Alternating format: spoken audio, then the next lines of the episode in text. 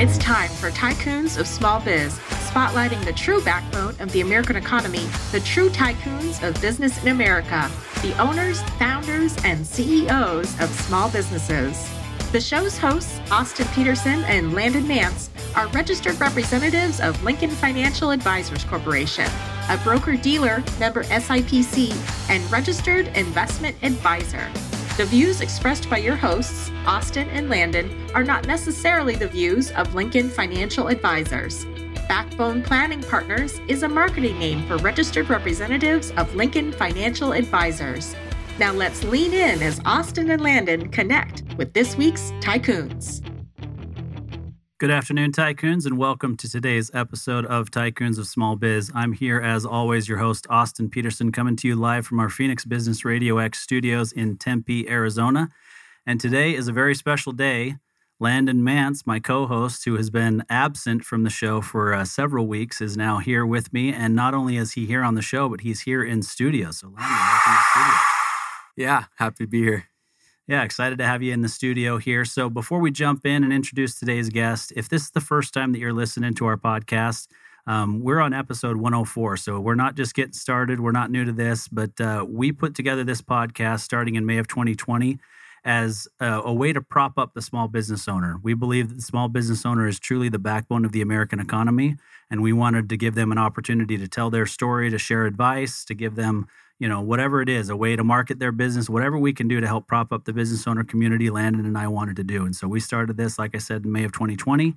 We're now on episode 104. And today we definitely have a tycoon in the studio with us today. And this is actually rare for us as well a guest that is from out of state that flew in. We've had it happen one other time in 103 episodes uh, where the guest flew in to be here in studio. So we're excited to welcome today's guest, Todd Ludlow, co founder of the Chenoa Fund, who came in from outside a small town. I think it's Mendon, Utah, outside of Logan. Yeah, about an hour and a half north of. Well, it's actually about an hour and a half north of Salt Lake, but yeah, it's right outside of Logan. Yeah, so we're we're glad you made it down here. It's probably a little warmer here today than it is in Logan. Most definitely, we had hail coming down yesterday morning. So, uh, yeah, I knew when I when I yeah I called my mom. My mom lives in Utah. My mom lives in Provo, but talked to her on Mother's Day, and she told me that it was snowing in Salt Lake, and she was glad that it was just raining in in Provo.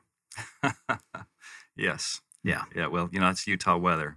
Yeah, the, the Utah Springs, right? Mm-hmm. I mean, mm-hmm. that's exactly what my son's son said to my what to my mother was, "Well, that's it. That's a Utah Spring for you, right, mom or grandma?" Yep. Yeah. Yep. Just wait about 15 minutes and it'll be something completely different. Yeah, absolutely. all, all, Phoenix knows is hot, hotter, and hottest. That's that's how they gauge their weather here. and from outside out, from outside Arizona, we know visit Phoenix between the months of about September and May, early May, early May, maybe late April, just to just to be safe. And and I would actually probably not come until after November first if it were me oh, coming from out of state. Good to know. We for us, we we know that if we can make it through Halloween, then we can kind of count on it being consistently below 100 degrees.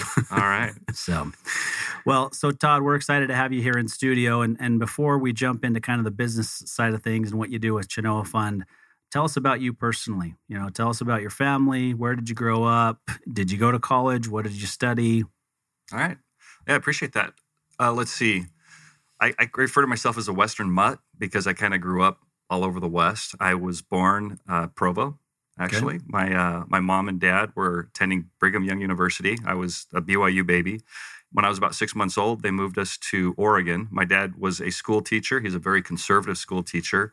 He thinks well, he thought I was absolutely insane. Uh, first off, because my first job out of college was a commission job as a commission loan officer. he could not understand why anybody would want a commission job because you can't plan for anything. At least that was his, you know, thoughts yep. uh, on the matter.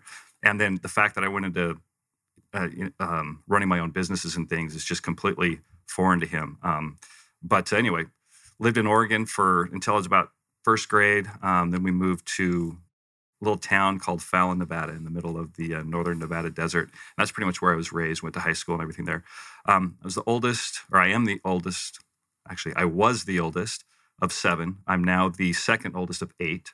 Uh, my mom and dad, uh, or my dad was, uh, as a high school teacher, he had a one of his students that one day just stopped. He, I don't know. He just changed. You know, kind of his his whole dedication towards studying and things changed. And he uh, he asked him what was going on and, and uh, found out that he and his his he'd had a rough kind of you know growing up and he didn't have a place to live. He was kind of living with friends. My dad invited him to come live with us, and you know about 20 years later, my parents adopted him. So that's how I ended up being the second oldest of of eight there.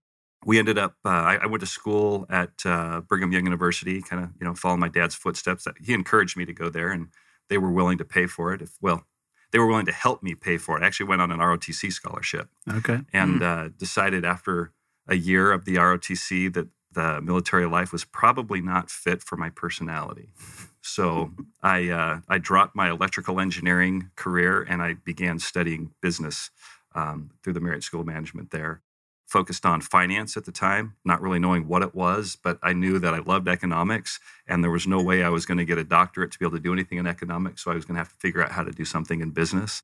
Anyway, that's that's kind of what got me started met my wife. She was, uh, I always tell her she was there working on her MRS degree, but uh, she gets mad at me when I say that. So she, when she sees this episode, I'm going to get punched for that one. Anyway, I met her down there and she introduced me to the mortgage industry. And uh, so I began working. Well, actually, I began going into her office so I could see her, and she was always working. And eventually, you know, I started asking her if there was stuff that I could do. And pretty soon I was processing her loan files so that she could then go out to dinner with me or we could go do something afterwards. and uh, that was kind of what got me into the industry. And I just kind of picked things up pretty quickly and started learning about how different loan programs things work. And that's kind of what led me to where we're at today. So I've got uh, four boys and we're in the process of adopting a girl. I have a son who is a, a missionary and uh, he is in South Dakota. He ended up coming across this gal who has had pretty rough time growing up. She's eight years old, real sweetheart, and um, he said, "Mom, my, my, my, my, we raised four boys. My wife has always wanted a girl, yeah. and so he called my wife up and said, "Mom, you've always wanted a girl. I've got a girl for you to adopt." And so we're kind of going through that process right now. So we got a fifth member being added to the family and starting all over. You know, kind of I feel like we're kind of starting all over again. My my youngest at the time is is a freshman in high school. He's 15, and so we got a lot of energy now in the house. you just extended the period of time bef- until you're going to be empty nesters. That is correct. Yes. But, uh, yeah. So so many things actually that stuck out that you and I have in common. So I was also born in Provo. Okay. Uh, I went to the Marriott School of Management for but but for my MBA. So I got my MBA at BYU, uh, undergrad at Cal State Fullerton in French. You know, of course, because you know who doesn't go into f- the finance, uh, you know, industry with a degree in French. But um, the other thing that that I really keyed in on is you you know you talked about your dad being conservative and thinking you were crazy going into a commission only job and you know yeah. those sorts of things. And that was my wife. So my wife grew up in a very conservative household where her dad worked for the same company for 26 years. Her dad's 93 years old today still living on a pension. Literally, he's been retired living on his pension longer than he worked for the company, right? Mm, so yeah. it didn't work out very well for for the Ford Motor Company, right?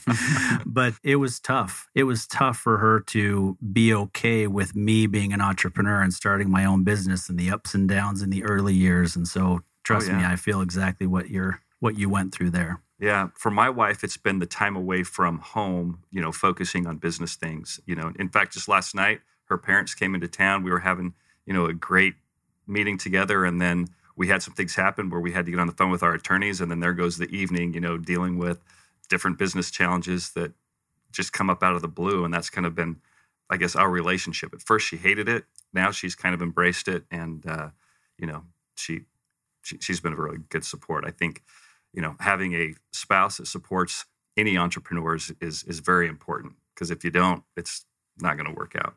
Yeah, no, it definitely makes it tough. So how how long have you and Kaylani been married now then? Let's see, we got married on this December 28th of 1994. So we will be what, nine, 6 28 30 years 28 20, years yeah, this year years yeah yeah yeah getting close to that while. big one yeah yeah got so, our first grandchild coming in uh, june my uh, my oldest son we call him boo my oldest son was very energetic as a child. He uh, was also very coordinated. He was three and four years old. He would climb to the top of the monkey bar or the top of the swing sets or the monkey bars, and rather than using them like they're supposed to, just walk back and forth across them. And, you know, the other kids would want to get up there. And anyway, his younger brother came, and our hands were full for a period of time. I can imagine, you know, landing with your twins, how that Mhm. must be. and uh, so my oldest son's name is Boo. My second son, um, his name was T after an uncle, but it worked out perfectly because when they were giving mom grief, I would, you know, be talking to mom and say, "All right, boys, I'm going to come home and kick some booty when I get there if you guys don't behave." So they hate that joke. well planned. Well planned. So, all right. So let's let's fast forward. Oh, the other thing I was going to mention is my my mother also raised four boys. Oh, really? And always wanted a daughter of her own. Now she ended up remarrying my stepdad, that I actually call my dad now, and and you know really the one who raised me, and and he had a daughter as well. So she she did get some exposure. But yeah, there's so many couples that I know that that, that they literally keep trying because they want that daughter, and then they finally get to that point. And they're like, you know what? I think we need to stop trying because I'm not sure we know how to make a girl. Well, my uh, yeah. Side note: my uh, my wife has a brother and a sister. She's a family of ten. She's the oldest of ten. Nine of them survived. One died of SIDS when she was, you know, I think six months old. Um, but her sister had four boys, and they decided. Her and her husband decided they were going to try one more time for another boy. Ended up with twin boys, so they got six boys now. Brother did the exact same thing. Four girls. Decided they try one more time. Ended up with twin girls. Oh ended up with, gosh. with six girls. My wife said, "We're not. We're stopping at four. we're not we're not testing fate the way your That's right. siblings did. Yeah. Know, So tell us about the Chenoa Fund. Tell us how that got started and where you are today. Yeah, well, Ch- yeah. The, the concept for Chenoa Fund started um, back in 2006 with actually one of my business partners, who at the time was was my employer.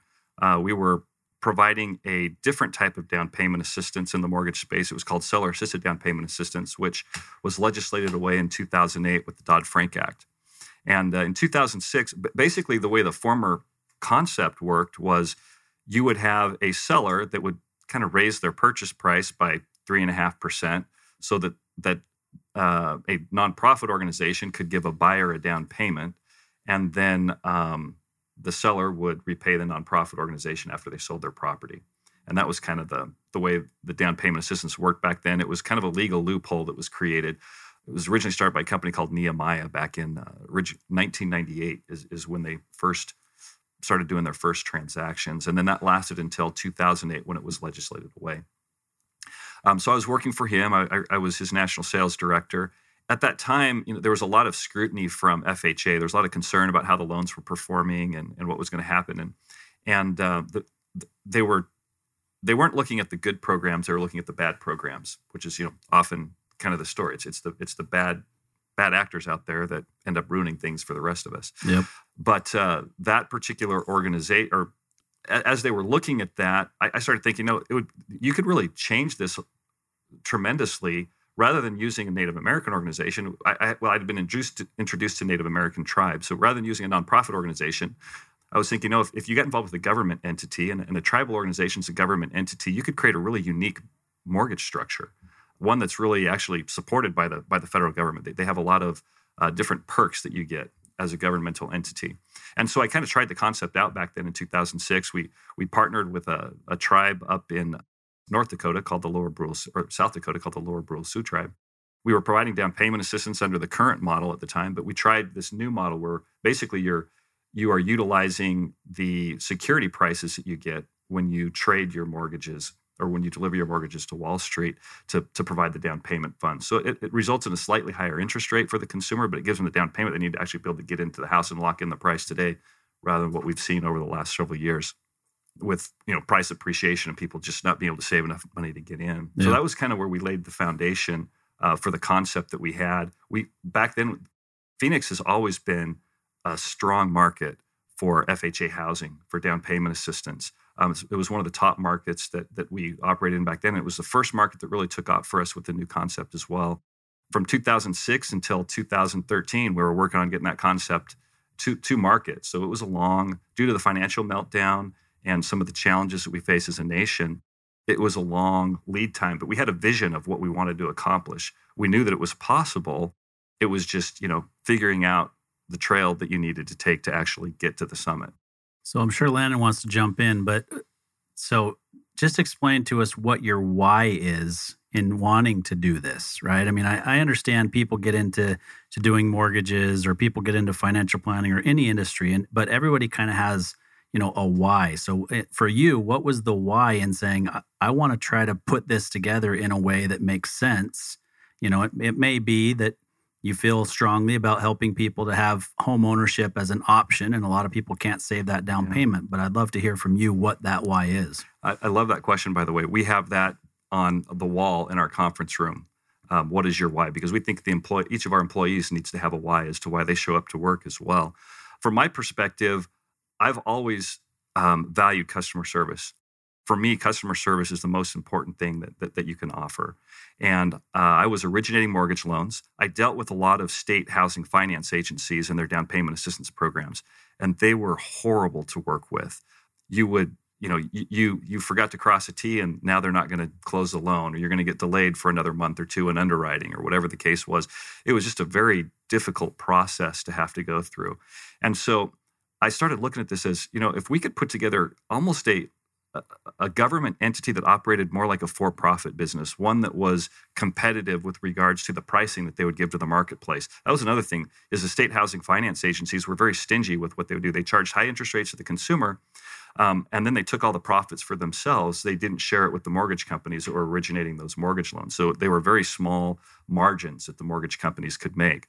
So that was one of our goals was to make uh, down payment assistance programs more affordable for lenders to be able to originate, but more importantly, make them easier to utilize so that more consumers could be able to purchase a home. Because that's really the heart of, of who we're trying to serve is we're trying to help build help people begin to build that financial wealth. It's home ownership that that where, where most people contain their personal wealth. So we, we really felt strongly or I, i've always felt strongly about about people buying their own home owning their own home and then being able to i personally feel that once you own your home you should try to get it paid off and you know not finance it you know but there have been a lot of people that have utilized home equity to start businesses. I did. My very first mortgage company i took out a second mortgage on my house and uh, that's what got me got, got my my mortgage company started was was that money that, that we borrowed on our on our home equity line of credit so i really think that homeownership is a key to a lot of the entrepreneurialism that happens here in the United States because so many people use that home equity to to buy those resources that they need for their business. Right, yeah, no doubt. Yeah. So you you mentioned you guys kind of had this this this vision, right? And it's never it's never a linear path, right? Yeah. You, you, you know you've got your hurdles, you've got your potholes, you've got you know the the you know mother nature and all, all the other things that that have a say in that. So help us understand what what was that vision? Because clearly what you're doing is is unique and i'm still i still try to kind of wrap my head around exactly what it is that you guys do and how you you know you, you partner with the tribe and everything. I'm getting you know a better understanding of it as we progress in conversations but what what was that vision for you guys and and and what were you working towards yeah so that that vision that we had was was really kind of that that why was was was that organization that provides streamlined services to lenders and that that made it profitable for lenders to utilize these programs so that we could create more opportunity for for individuals. And so we we, we were able to really sketch out what it was going to look like when we were done. You know our, we, we knew where we wanted to get was we wanted to have a national program that we could offer in all 50 states currently we've we've accomplished 49 of those 50 New York is a more difficult one. We're actually rolling out. Uh, we just rolled out Puerto Rico last week, so we now operate in Puerto Rico. And I, I, we have our official launch, I guess, in Puerto Rico next week. So we're soft launch in, in Puerto Rico right now. But but the real big thing was just understanding that we could. It was that vision of having a governmental or, or government owned mortgage company, really a tribally owned mortgage company that, that we operated that could take advantage of the efficiencies that government has created through their lawmaking process but that could and so they could also provide the down payment funds to the consumer because just a regular like i can't give you money for a down payment to buy a house um, under current guidelines for unless i'm in your employer. Um, i could do it if i was your employer. I could do it if i was a family member but just some joe on the street i can't give them a down payment I have to do it through a governmental entity in order for it to meet the, the lending regulations that exist today. Right. And so would would your clients be lenders? Right. I, yeah. So the end user, of course, would be the consumers Consumer, that are yeah. getting getting you know yeah. being able to take advantage of of what you guys have have made. But your guys' clients would be the lenders. Is that you're exactly right? Yeah. Okay. The retail lenders that you would go to to to get a home to or to get a loan to purchase a home.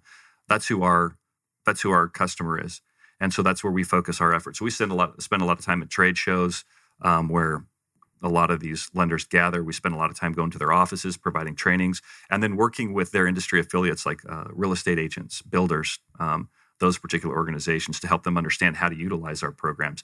We've got some really unique concepts that we've come up that, that we have come up with um, to really expand opportunities for affordable homeownership. We're working with um, a company out of uh, Las Vegas, Nevada called Panorama Mortgage that is partnering with, with us to offer kind of a unique program for what they call ITIN borrowers. These are individuals that are in the United States mm-hmm. that, that, that, are working and um, but they don't have maybe the they don't have all the documentation completed that they need to, but yet they're still working, trying to support their family or whatever while they're getting that documentation. We actually have a, a manner in which we can facilitate them into an, really an affordable mortgage with a lower down payment than what they would get through typical financing. So, and, and they're just unique twists that you know as we've gotten to know the mortgage industry. Um, one of the things that you know, I, I I have a lot of nephews and nieces now that are that are starting to enter college and and they they ask me a lot of questions about you know what what should I do? You know I'm like just do something you know? It doesn't matter if you're if you're flipping burgers at McDonald's it doesn't matter if you're working at a car wash or whatever just get out there and start working. You're going to start to see things. You're going to start to see needs that exist and then work towards filling that need and you've got a business. And um, you know we're they're, they're still young and I, I don't know I, you know I don't know if that's sinking in or not yet, but I hope that some of those will take advantage of that because that's really, you know, even as a kid when I was younger, I, first business I started was a lawn mowing business. Because I had neighbors that didn't want to pay what the professional companies paid, but you know they'd pay me half that, and I had I didn't have the overhead that they had, so I had a pretty good lawn mowing, you know, lawn mowing business up until I was uh, until I graduated from high school. Right, win win, right? You know, half of what they were paying, you're happy to you know happy to accept it. That's right. Yeah. So, Todd, what what is it like partnering with a, a you know a, a, Native American tribe? Yeah, yeah, we, and we really had the choice of partnering with any government entity. It could have been a city, could have been a county, could have been a state, but we really felt the Native American tribe was uh, the best rate, way, way to go because of the way federal laws work. It really gives them the opportunity not to be contested in their ability to operate a business throughout the United States. Whereas if you're operating a business for, let's say, uh, Maricopa County or something like that, then is it really operating as a government entity if it operates in Peoria County or or in California or Utah? And so, um, but as a Native American tribe, there's actually a law. Uh, it was part of the Indian Reorganization Act of 1934, where the federal government created a unique business structure called a Section uh, 17 corporation. And those Section 17 corporations are only available to Native American tribes. They have to be federally recognized Native American tribes. And it, they, they can create an independent business that is actually federally chartered. So it's chartered by the federal government. And they are charged to really create business opportunities off of tribal land. That became something that was very important for us back in 2018. We had a, a, a bureaucrat that was um, placed into a position of power within FHA that tried to change some of the way lending rules were done that was going to put us out of business. We ended up having to file a lawsuit against them. We ended up winning that lawsuit. Well, when I say win the lawsuit, it didn't actually go to trial. We put all of our arguments together, got it in front of a judge. Judge gave had given us a I forget what they call it when they uh, basically prevent the, the, an injunction. An injunction. Thank you. Yeah, they gave us an emergency injunction, and and they prevented HUD from being able to implement those rules until they could argue the case. We we went through our arguments. We presented our side, they presented their side, and basically the judge pulled us off the side and said, "Okay, these guys here, the you know the Chenoa Fund, they've got some really strong arguments, and the arguments that you've provided here, FHA, if unless you have some rabbit you can pull out of your hat, it's not going to look real good for you." Therefore, they ended up settling and, and, and basically gave us everything that we were asking for, which was really to follow the lending laws and, and to operate the way they were supposed to operate you know, not not take some passion that some you know government bureaucrat had or some pet project some government bureaucrat had. So it's been a challenge. It's been it's been it's been liberating in some regards. Mm-hmm. You know, working partnering with Native American tribe. It's been challenging too because we have different needs. We have different um, uh, understandings. The tribe itself, many tribes themselves, they don't have a lot of education amongst their members. A lot of their um, leadership um, doesn't have a lot of education. So it's difficult for them to understand more complex business practices and things of that nature. So it's really difficult to help them understand what it is that we do, what it takes to, to build a business, how you have to reinvest profits in order to be able to grow your business, uh, things of that nature. Yeah, I've been trying to teach Landon that forever, but he spends all of our all of our business profits on his just for men, you know, beard treatments. so, uh, all right. So I think this is a great opportunity to take a quick break. Let's hear a quick word from our sponsor, or you know, really from from us, a call to action for our listeners, and then we'll come back and talk more about where you're going from here.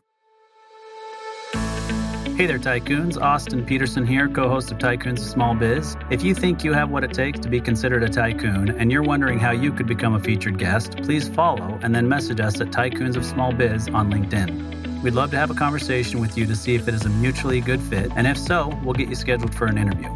If you're unsure about being a guest on our podcast, but are contemplating selling your business over the next few years and you'd like to know what your business is worth, Please also follow us and then message us on LinkedIn for your no obligation, informal valuation of your business.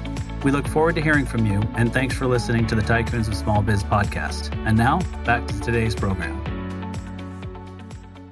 All right, Tycoons, welcome back. We're here with uh, Todd Ludlow, uh, one of the co founders of the Chenoa Fund, who's here in studio with Landon and I, and we're, we're talking about you know what they're doing at Chenoa Fund and and helping with these down payment assistance programs and building a business doing it that's also you know of, of course is benefiting them but it's also benefiting Native American tribes.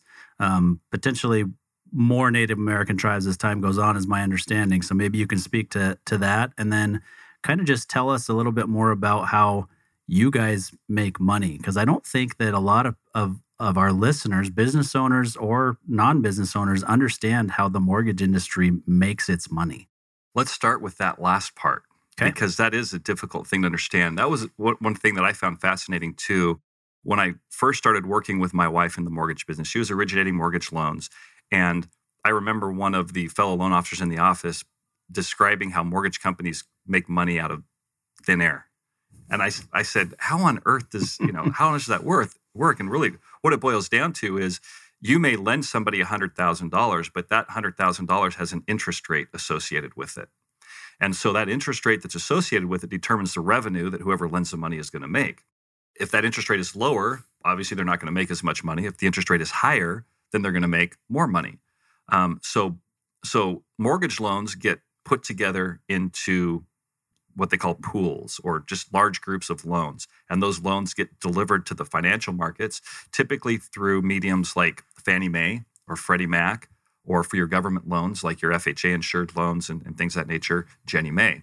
When those loans get delivered to the financial markets, the interest rate determines how much is going to be paid for that loan. So you take that $100,000 loan, and at, at sometimes, like for example, the last two years with the in, involvement that the Federal Reserve had and, and that the um, that the federal government had with with the the industry, it was very profitable to be in the lending business because you could take a loan with a 4% interest rate on it, you could deliver it to the financial markets and you take that $100,000 loan and they'd pay you $110,000 for that $100,000 loan.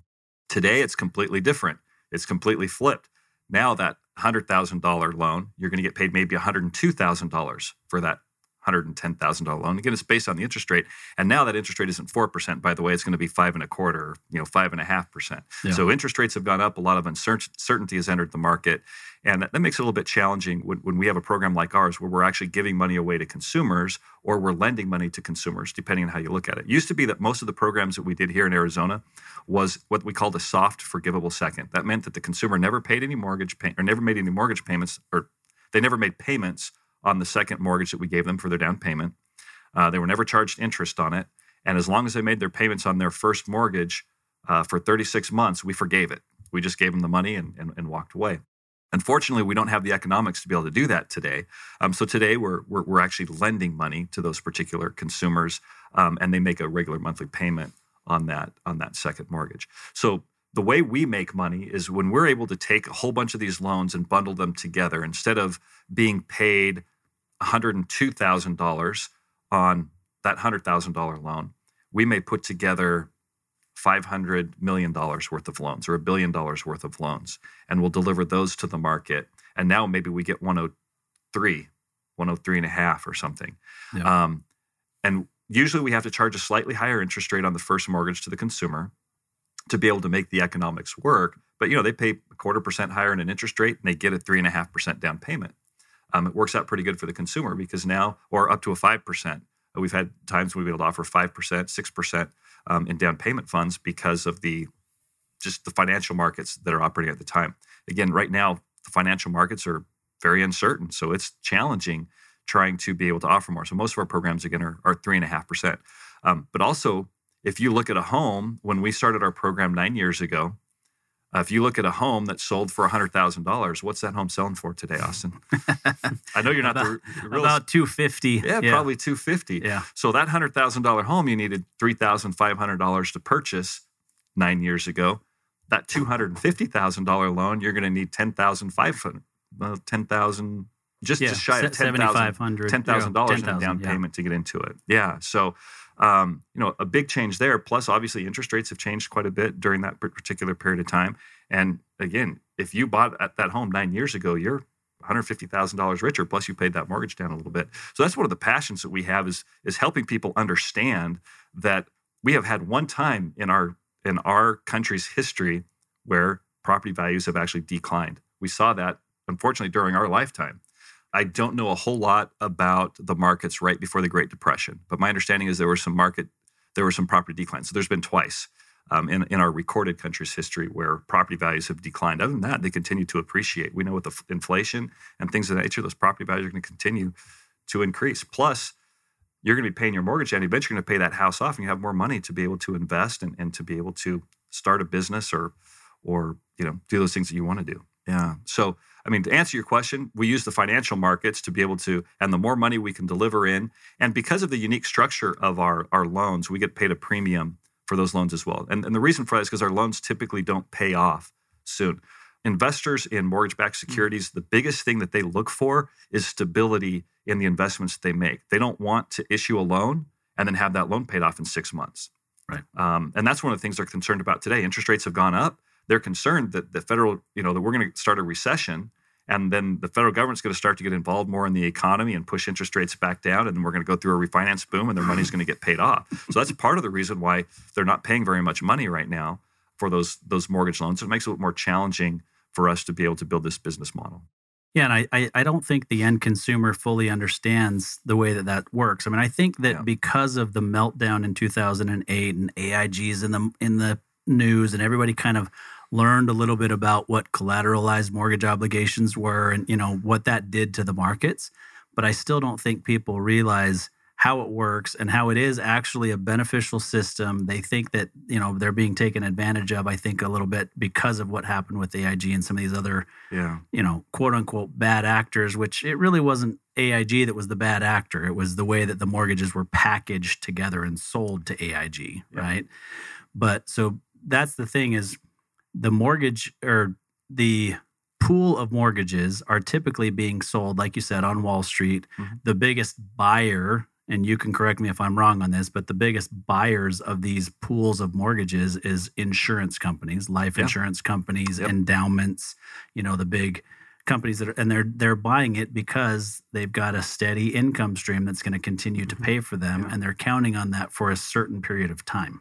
And it's virtually a guaranteed investment. Yep. You know, the federal government backs all the loans, so they're not going to go bad. Yeah. On our end, the way an FHA mortgage loan works is when we make an FHA mortgage loan or we buy an FHA mortgage loan from one of the companies that one of the retail companies uh, that does the business, and then we deliver that loan to let's say Ginnie Mae and one of their securities, we have to guarantee the payments on that loan. So if that consumer stops making their payments, we still have to make the we, when when I say make the payment, we don't actually make their payment for them, but we have to pay the money to Ginnie Mae that would have been the return that they would have made while we're going through the foreclosure process and or or you know typically you don't start with the foreclosure process you try to work things out with them and that's our goal is really to try to help them be able to stay in that home. We're going to do what we can initially to help them to stay in the home. But if it's just not going to prove possible, then you're still advancing those payments while you're going through that mitigation process and then the foreclosure process. And then when they're finally evicted, and then you file an insurance with FHA and you get a portion of that money back. So that as a lender, that can be a very expensive process. But that's kind of an insight into how the mortgage industry works, why it works. We as a country, we have we are very fortunate because we have the most robust financial markets to support housing. No, nobody else in the world has a 30-year mortgage, fixed rate mortgage loan. Yeah, right. That's a crazy concept when you go to Europe or someplace else. Who would guarantee their money for 30 years at, you know, a four and a quarter per five and a quarter percent interest rate today, you know? Yeah, for sure. Yeah. So I guess there's one more thing, not to not to kind of get into the weeds about how mortgages work, but I think it's an interesting concept. I mean, I have con- I have conversations with our clients or just family members who don't, you know, who think my my mortgage got sold again. It was with Wells Fargo yeah. and now it's with Countrywide or now, you know, and it's bouncing kind of around and they don't understand that that that's the way that it works, right? So the the insurance company, for example, may own the block, right? But then they're paying a servicing company to service that yeah. debt for them. And that's a whole business in, its, in and of itself is that that servicing revenue that's generated. In fact, the irony is because interest rates have gone up recently, servicing values on mortgage loans have gone up significantly too. And the way the, the servicing revenue works is you have, first off, you have a bond that, that is issued through Fannie Mae, Freddie Mac, Ginnie Mae, that bond pays a return to its investors. Okay. But the interest rate that the consumer pays is obviously higher than what that bond rate is. On an FHA loan, that bond can be up to three quarters of a percent, or that, that interest rate on the mortgage loan could be up to three quarters of a percent higher than the bond that's issued. Ginnie Mae is going to take a 6% guarantee fee or a six basis point guarantee fee. Yep. What is that? Point zero zero zero six zero zero six percent. Yeah. Yep or 0.006, yeah. And then and then the remaining 69 basis points or 0.69% is servicing revenue. So for for the next however long that loan exists, they're going to make 0.69% a year. It used to be uh, when I say used to be, over the last two years, because of the low interest rates and the volatility in the marketplace, you could sell that servicing value was roughly one and a half to two times your annual revenue. Now it's up to four, four and a half, five times your revenue, depending on who's valuing that. So it's it's completely changed the dynamics of the servicing revenue on mortgage loans. But ironically, the bond market is down so low that it hasn't fully compensated for that.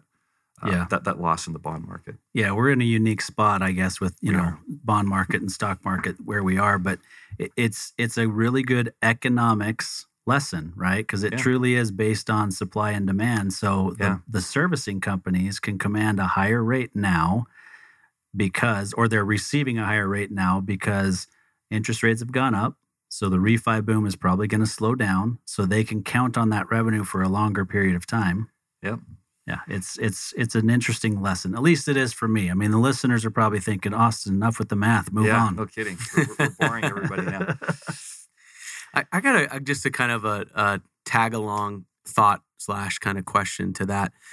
You know, um, as you mentioned, you know, it has not been a straight straight line for you, right? So, you know, in, in, any business, you know, anyone that starts a business and has been doing it for 5, 10, 15, 20 or, you know, a few decades, uh, you know, they, they've had their bumps, you know, they, they, they've rode that roller coaster, right? And that's what's gotten them to where they are today. So if you look back at 08, 09, the crisis, all the stuff that you have been through the last 10, 15 years, what lessons are you taking from what you've learned to kind of um, help guide you into whatever we may be coming into right now, whether it's a recession, obviously interest rates are going up. Um, you know, we have several clients in Nevada and Utah and Arizona that are in uh, they're more on the um, on the broker side, right? Yeah. And you know they'll they're they're saying their businesses are down fifty to eighty percent. Yeah.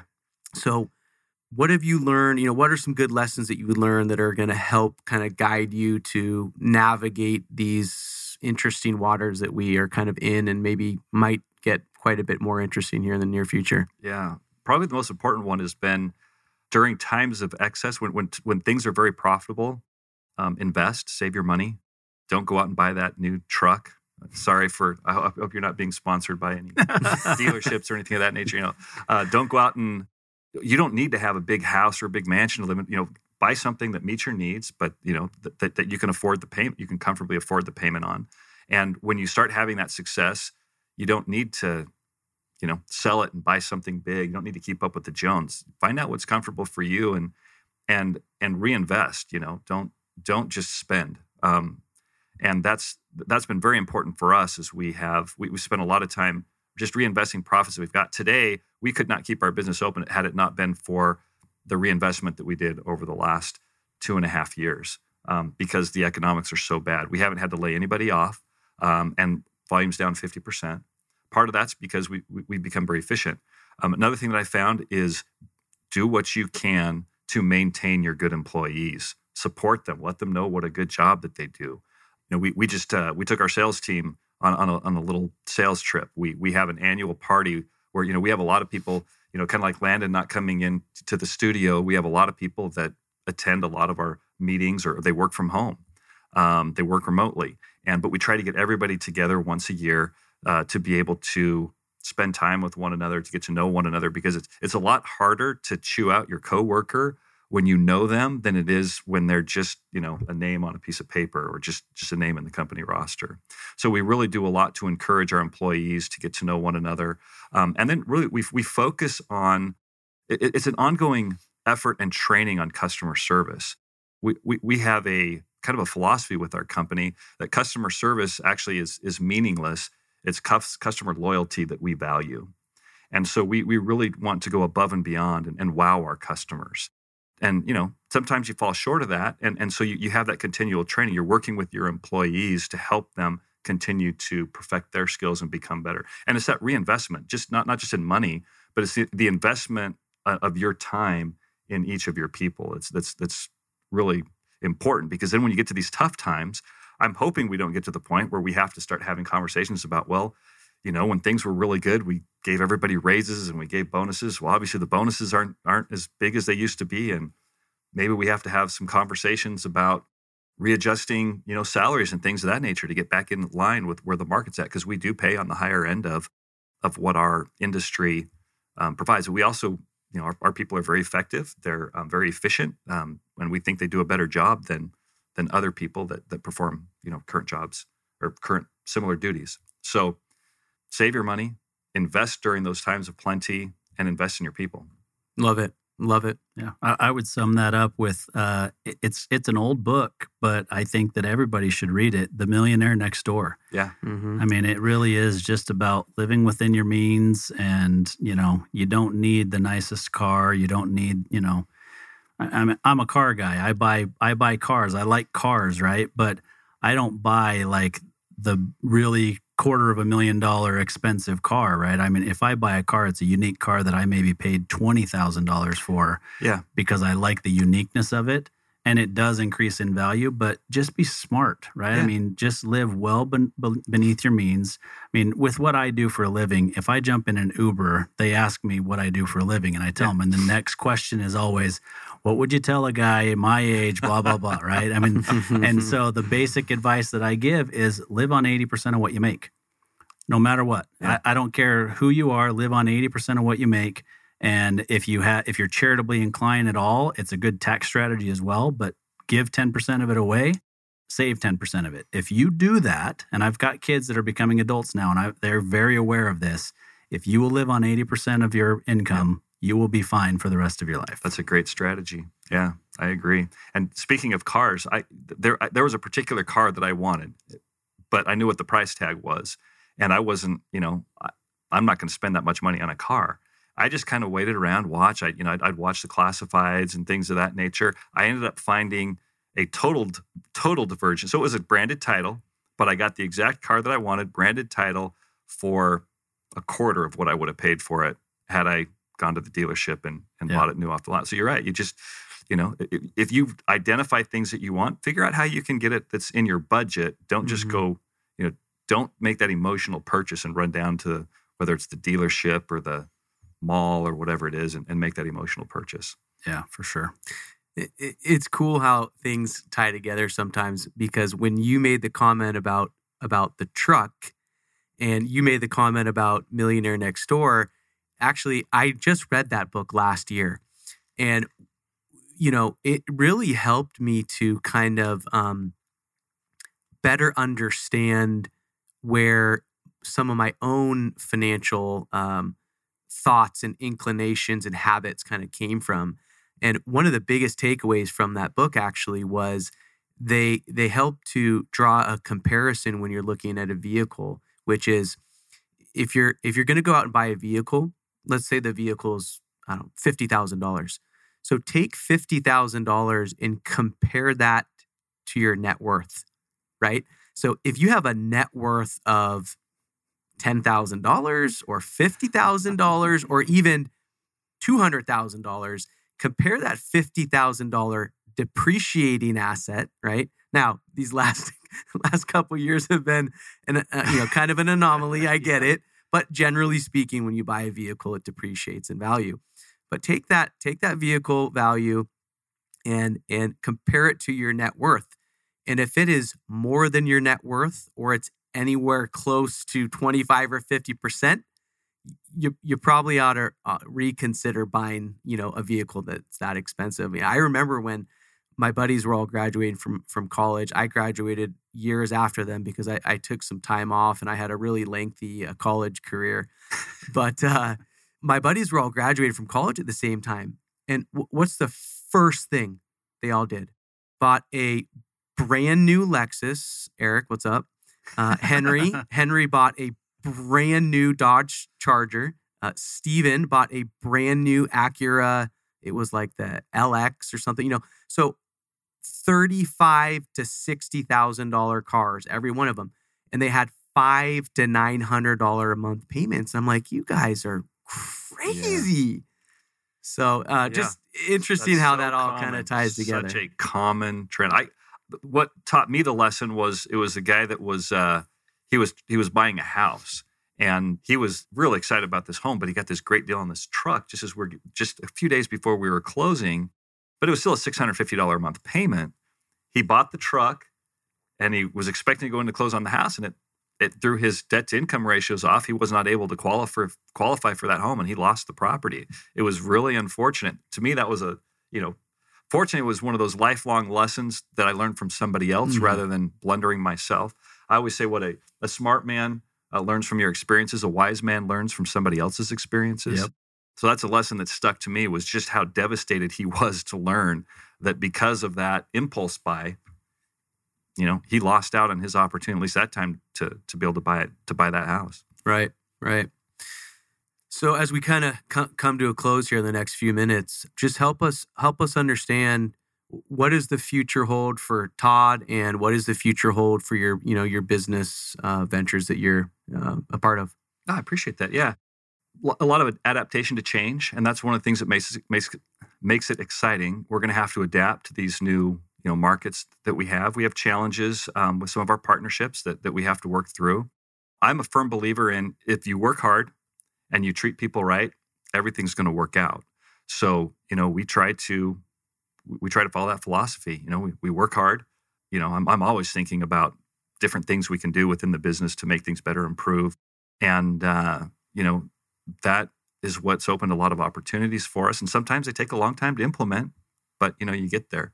Um, it's when I, I, I hate television mainly because it's just it's just it's a time suck. It's nice every once in a while to sit down and maybe watch a movie with my wife or something. But the last thing I'm going to do when I come home from work is sit down in front of the television because I lose all my creativity. You know, that's time when I can either spend with the family and invest in, in my in my wife and my kids, or it's time that I can invest in my business. But what when, what return do I get on my investment when I sit down and watch a television show? I got some water cooler talk in the office tomorrow, maybe, but you know, it just you know that that's I think that's that's a good habit to get into is to is to take some me time to or or, or to take you know to cut more of the our media out of our lives and, and and use that as productive time rather than entertainment time. But or you know go back and watch past episodes of Tycoons of Small Biz. There you go. That works too. Do something that's going to build your mind rather than veg your mind. Right. Yeah. Exactly. Well, no, I, I've really appreciated the conversation, Todd. I think that hats off to you for what you've built. I mean, I, I, I would say what you do for a living is one of those. I don't know if it's it's rare, but it's pretty rare to where you can just kind of put your head on your pillow at night and say, I'm doing something that matters in the world, right? I mean, uh, I'm helping people, typically underserved communities, with down payment assistance programs to help them get into their home. And it's typically their first home and for some of them it's going to be the only home that they ever that they ever own. And it's helping them to build their net worth. It's helping them to to have an asset that they can potentially leave behind to the next generation. So hats off to you for what you're doing. I think that it's that it's great. And and even more so you're you know you're humble about it. You've built a great organization and and we appreciate the nuggets of advice that you've shared with our listeners here today i appreciate the opportunity to spend some time with you guys thanks for coming in the office today, Landon. I'm glad you were here with us. Yeah, absolutely. Likewise. All right. So last thing I'll I'll give for you an opportunity if you want to share a website or phone number, LinkedIn profile, anything that you'd like if uh, any of our listeners wanted to reach out to you and get a hold of you. Yeah, our website is chenoafund.org. That uh, that that going there, whether you're a lender or you're a consumer, you can find more out. You can find more about how you can utilize down payment assistance to purchase a home or get connected with a lender that will help you to be able to to buy a property using, utilizing one of our down payment assistance programs. And you know, other than that, I mean, that's probably the best place. Is you know, again, chenoafund.org. That uh, we, we have that trademarked, and that'll follow us around. You know, no matter what changes we have to do within the marketplace to um, to be able to continue to to provide that support. Awesome. Thanks again for being here, and uh, thanks for listening, Tycoons. Thanks, Todd.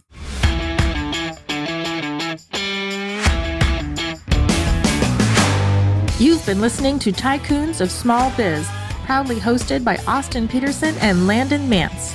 Austin and Landon are comprehensive financial planning professionals specializing in financial, estate, and succession planning for small business owners. Austin and Landon have offices in Scottsdale, Arizona, and Las Vegas, Nevada, and represent clients in 14 states throughout the country. Join Austin, Landon, and the featured tycoons live every Tuesday at 1 p.m. right here on Business Radio X and your favorite podcast platform.